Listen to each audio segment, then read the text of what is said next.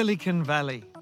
It's the nickname for the world's tech center brain pool that's located in the state of California in America. It encompasses the southern portion of the San Francisco Bay Area. Over time, the name has become famous. The word silicon originally referred to the large number of innovators and manufacturers of silicon chips located in the area. Silicon Valley is now home to many of the world's largest high tech corporations and scores of well known companies, including the headquarters of 39 businesses in the Fortune 1000. But did you know there is a 1.4 kilo entity that can fit in your hand that's more advanced than anything produced in Silicon Valley and is 30 times more powerful than any of the computer inventions made by these innovative companies. There is. It's the human brain. Stay with us to hear something truly amazing about your brain.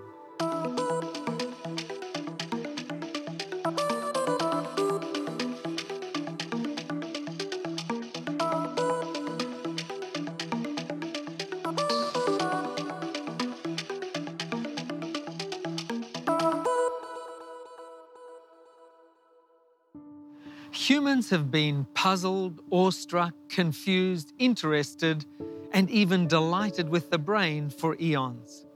One of the earliest of such individuals on record was a Greek physician by the name of Hippocrates.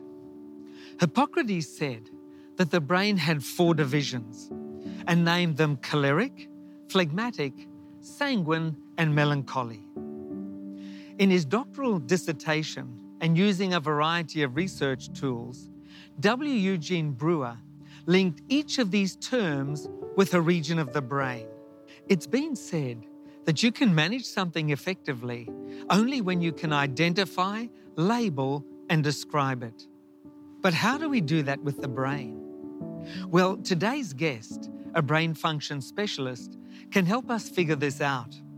Dr. Arlene Taylor is the founder and president of Realizations Inc., a nonprofit corporation that engages in brain function research and provides unique educational resources. The author of several popular books related to brain function and practical applications to relationships and everyday living, and creator of the Longevity Lifestyle Matters program, Dr. Taylor speaks internationally. Dr. Taylor, Welcome to The Incredible Journey, and we're so glad that you're with us for today's program. Thank you, Gary. I'm very glad to be here. I'm starting to hear a lot of talk about downshifting in relation to the brain. What's that all about? It's an interesting term. Usually, when you hear the term downshifting, you think of a vehicle, but it is being applied to brain function. It describes what we call a natural brain phenomenon. It's not learned, it's innate, happens automatically. It's the brain's response, it, it's what the brain does when it perceives it's not safe. So it's fearful about something, feels unsafe. Automatically, it begins to downshift. It's designed and best used for real threat in the short term. You know, something happens and it's not, you know, it's going to not take three years to resolve, but something happens. The brain feels momentarily unsafe, it downshifts. It was never designed for long term, prolonged use because you always give up something to get something. So it's an immediate response by the brain to some threat. Exactly. Exactly. Couldn't say it better myself. Now, when most people hear the term downshifting or changing gears, they probably think about it in terms of vehicles, cars, trucks, whatever. How does it relate to the brain? It's a good metaphor. It's absolutely a wonderful metaphor. So, if you compare what we call brain downshifting or changing gears, think about a truck automatic transmission, three gears. The, the most effective way for that truck to function on the highway is in the top gear. as it's driving along, let's say that it comes to a part of the road that it's really bumpy or there's some a gravel patch or there's some potholes without even sometimes putting on the brake or if you have to put on the brake the automatic transmission will go from third to second because it wants you to get through this mm-hmm. bad patch. Mm-hmm. Supposing it happens when you're driving in the mountains and now you've also got a steep incline, the automatic transmission may go clear down to 1st mm-hmm. in order to get you through. And if the terrain or the driving conditions are so bad that you can't even get through on first, then you're going to stall. The degree of threat to the engine, if you want to talk about it that way, influences whether you go from third to second, from second all the way to first, or whether you stall. All right, the same thing happens in the brain.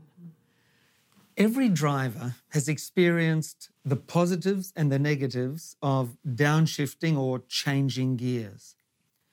When the brain downshifts or changes gears, where does it go to? If you look at the screen, you will see a drawing of half a brain showing the three brain layers, or in this metaphor, three gears, pulled apart so you can clearly see the three levels. So, first gear is brainstem cerebellum. Yes. Second gear or layer is, of course, the corpus callosum. Both of these are subconscious, automatic. Yes. And then you come to the third gear or neocortex, and that's where you have conscious thought. So when you're purring along the highway of life and everything is going quite well, you can metaphorically experience that you're in top gear. Now a problem comes up, or you have a car accident, or something adverse happens and the brain feels unsafe. I don't know how this is going to affect me. I don't know how I'm going to recover. Is my insurance going to cover the damage to the vehicles? Whatever it is. And the brain consciously begins to feel unsafe, uncertain, insecure. It will first downshift, change gears into this second layer, looking for some brain function that will help it feel safer. And if it doesn't find it in the second gear, it will go clear down to the first gear. Because in the first gear are the stress responses. Case in point, fight flight. That's a stress response. You get down there and you make a decision. Am I going to run away or am I going to fight? What am I going to do to help myself feel safer? And then hopefully, as this gets resolved, the brain will upshift, change gears from first to second, and you're back up to third. So, Dr. Taylor, what kind of things, events, or experiences would cause our brain to change gears? Number one, any type of threat, any type of threat. And that's defined as anything that makes this brain feel at least momentarily helpless. You know, how am I, how am I going to solve this?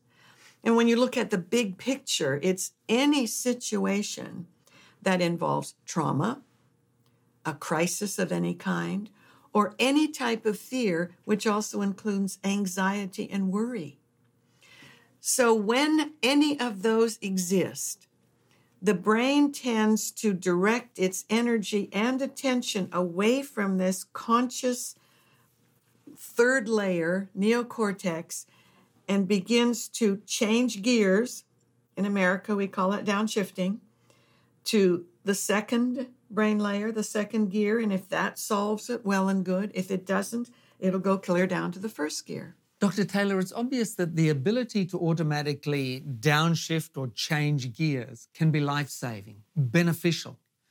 It also suggests that if the brain downshifts, changes gears when it's not necessary to do so, then there can be some undesirable consequences. Now, do you have any examples of what those might be? I can give you a few. You're absolutely right that the ability to change gears automatically can be life saving.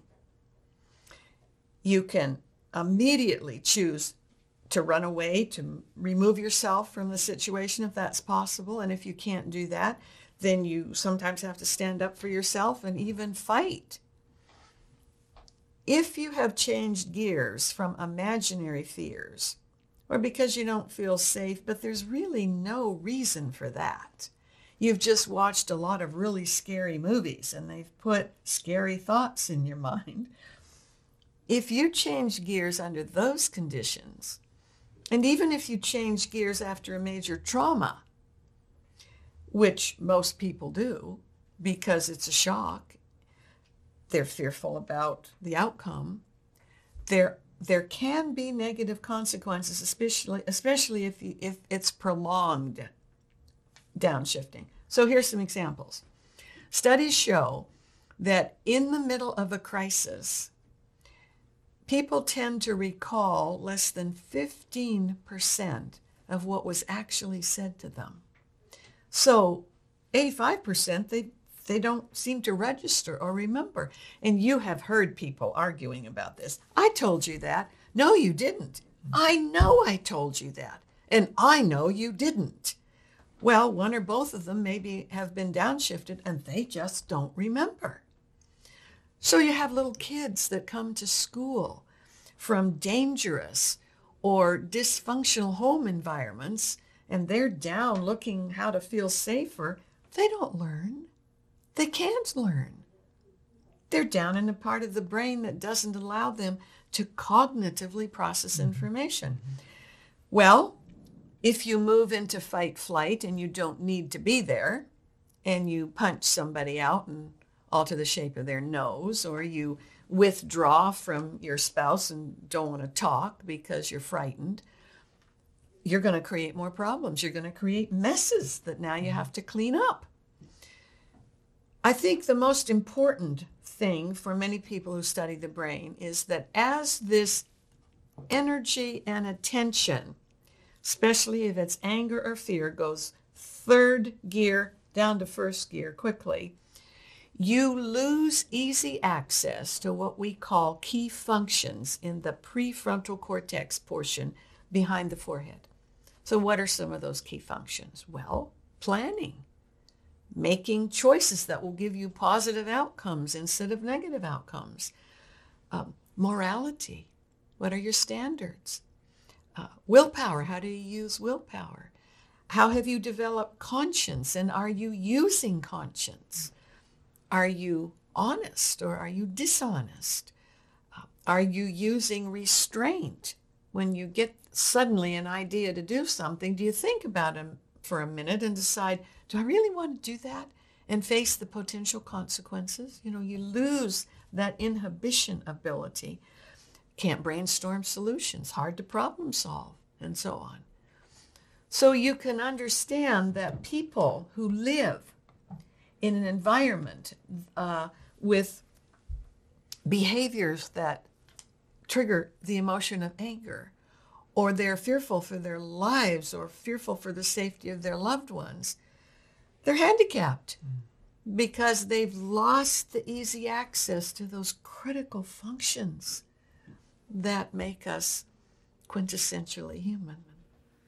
So, is there anything we can do to help prevent downshifting or changing gears when there's really no valid threat? There absolutely is, Gary, because you remember the two main emotions that trigger the brain to change gears anger, anger and, fear. and fear. Now, there are two types of fear there's genuine, this is a threat fear, when you must do something to take action to keep yourself safe. And there's what we call imaginary fears. And every human being has imaginary fears of some type or another. So, what are imaginary fears?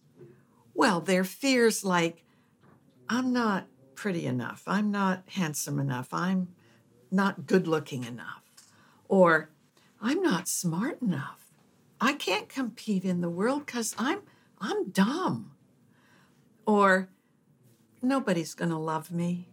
I'm, I'm just not lovable. Nobody, God isn't even going to love me. Mm. Or I'm never going to I'm never going to be successful. I I just am never going to make enough money. How can I even support my family? You multiply that by the billions of people in this world, and every brain has some imaginary fears. So if you want to prevent unnecessary changing of gears, then take a look at those imaginary fears. Resolve them. I tell people, come on, you look like you look. There's no two people, as far as we know, that have the same thumbprints. Identical twins don't even look identical.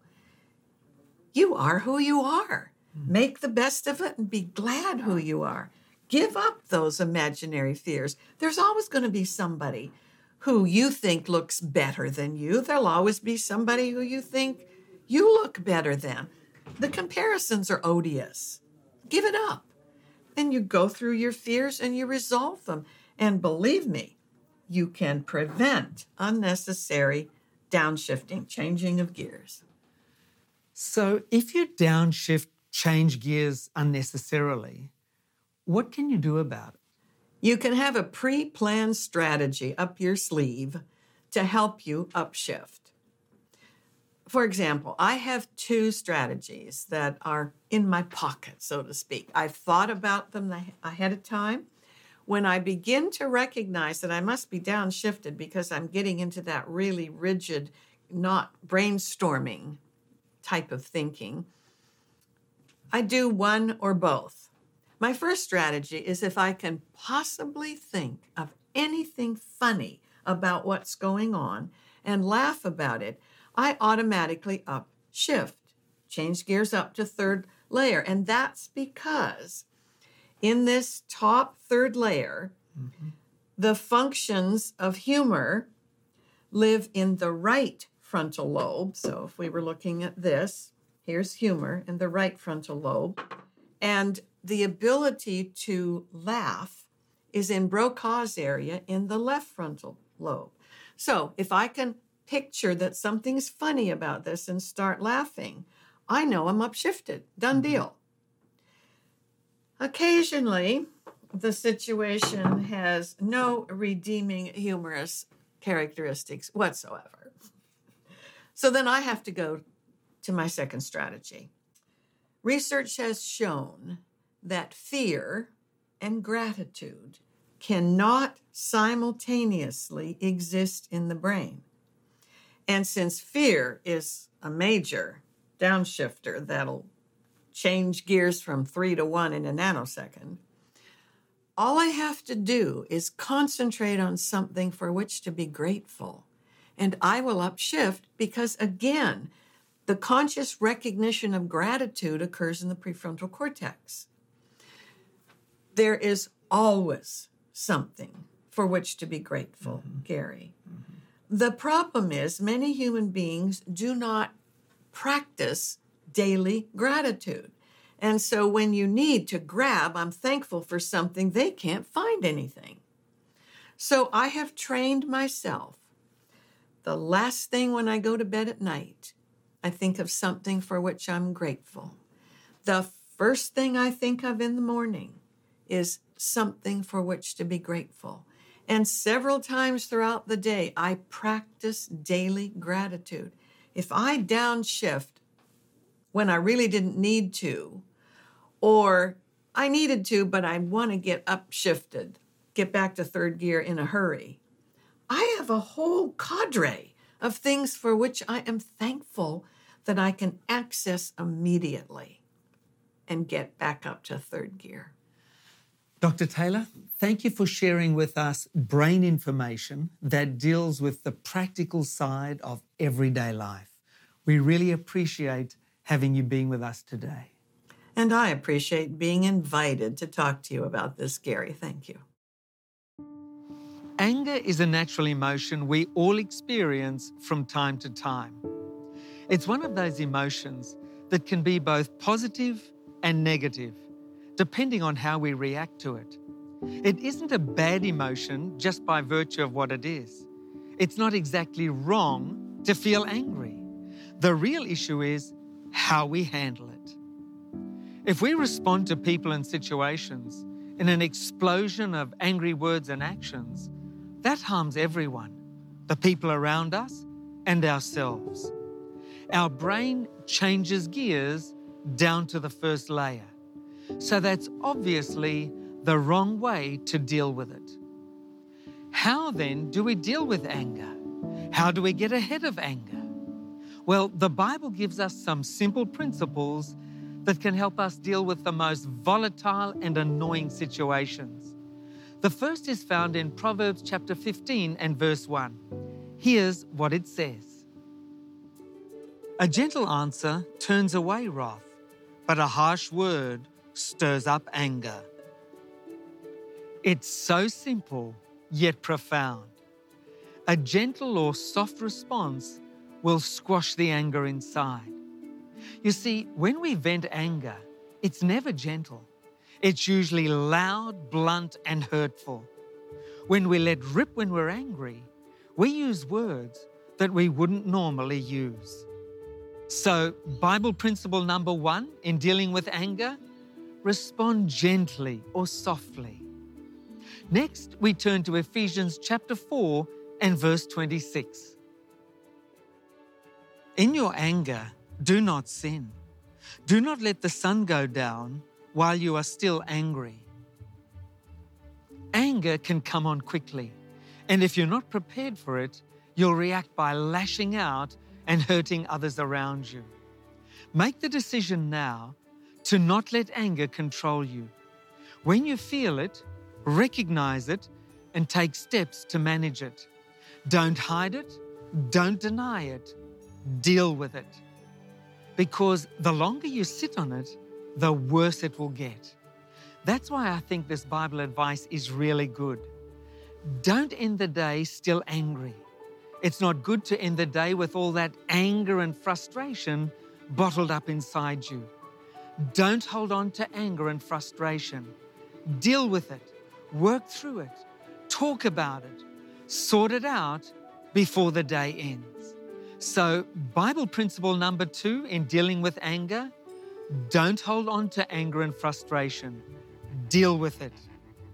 Next, we turn to Ephesians chapter 4, verses 31 and 32.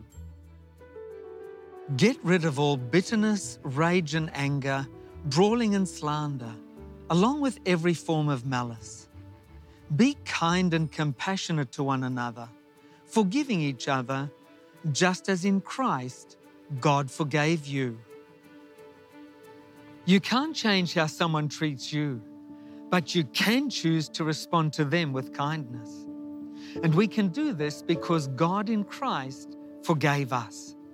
When we remember what Jesus did for us and how much He loves us, it empowers us to forgive and to love others. We begin to value other people when we see how much Jesus loves us.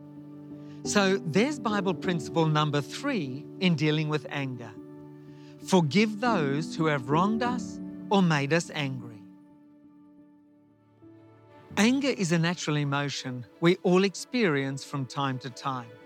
It's one of those emotions that can be both positive and negative depending on how we react to it. It isn't a bad emotion just by virtue of what it is. It's not exactly wrong to feel angry. The real issue is how we handle it. God wants us to experience peace and happiness in our lives. And so in the Bible, He gives us some simple, practical advice on dealing with anger. And it's worth putting it into practice in our lives. Your relationships are worth it. Your sanity is worth it. If you'd like to know more about God's advice for dealing with anger and hurt in our lives, then I'd like to recommend the free offer we have for all our viewers today. It's the book, How to Plug the Angry Volcano. This book is our gift to you and is absolutely free. There are no costs or obligations whatsoever. Many have been blessed and inspired by this book, How to Plug the Angry Volcano. So make the most of this wonderful opportunity to receive the free gift we have for you today. Here's the information you need. Phone or text 0436 333 555 in Australia or 020 422 2042 in New Zealand. Or visit our website tij.tv or simply scan the QR code on your screen and we'll send you today's free offer totally free of charge and with no obligation. So don't delay. Phone or text 0436 333 555 in Australia or 020 422 2042 in New Zealand. Or visit our website tij.tv or simply scan the QR code on your screen and we'll send you today's free offer completely free of charge and with absolutely no obligation. Write to us at GPO Box 274, Sydney, New South Wales 2001, Australia, or PO Box 76673, Manukau, Auckland 2241, New Zealand. Don't delay. Call or text us now.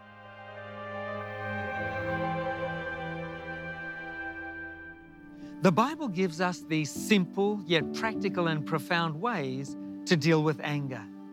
And it's worth putting them into practice in our lives. Your relationships are worth it. Your own sanity is worth it. Peace of mind is something you can't buy. And when your mind and heart are at peace, the world is a happier place. And you'll find the true freedom and fulfillment that God intended for your life. If that's what you really want in your life, why not ask for it right now as we pray? Dear Heavenly Father, thank you for creating us with many emotions, all of which we need for healthy and creative living. When we are hurt and angry, help us to remember your love for us and the Bible principles you have given us to deal with hurt and anger.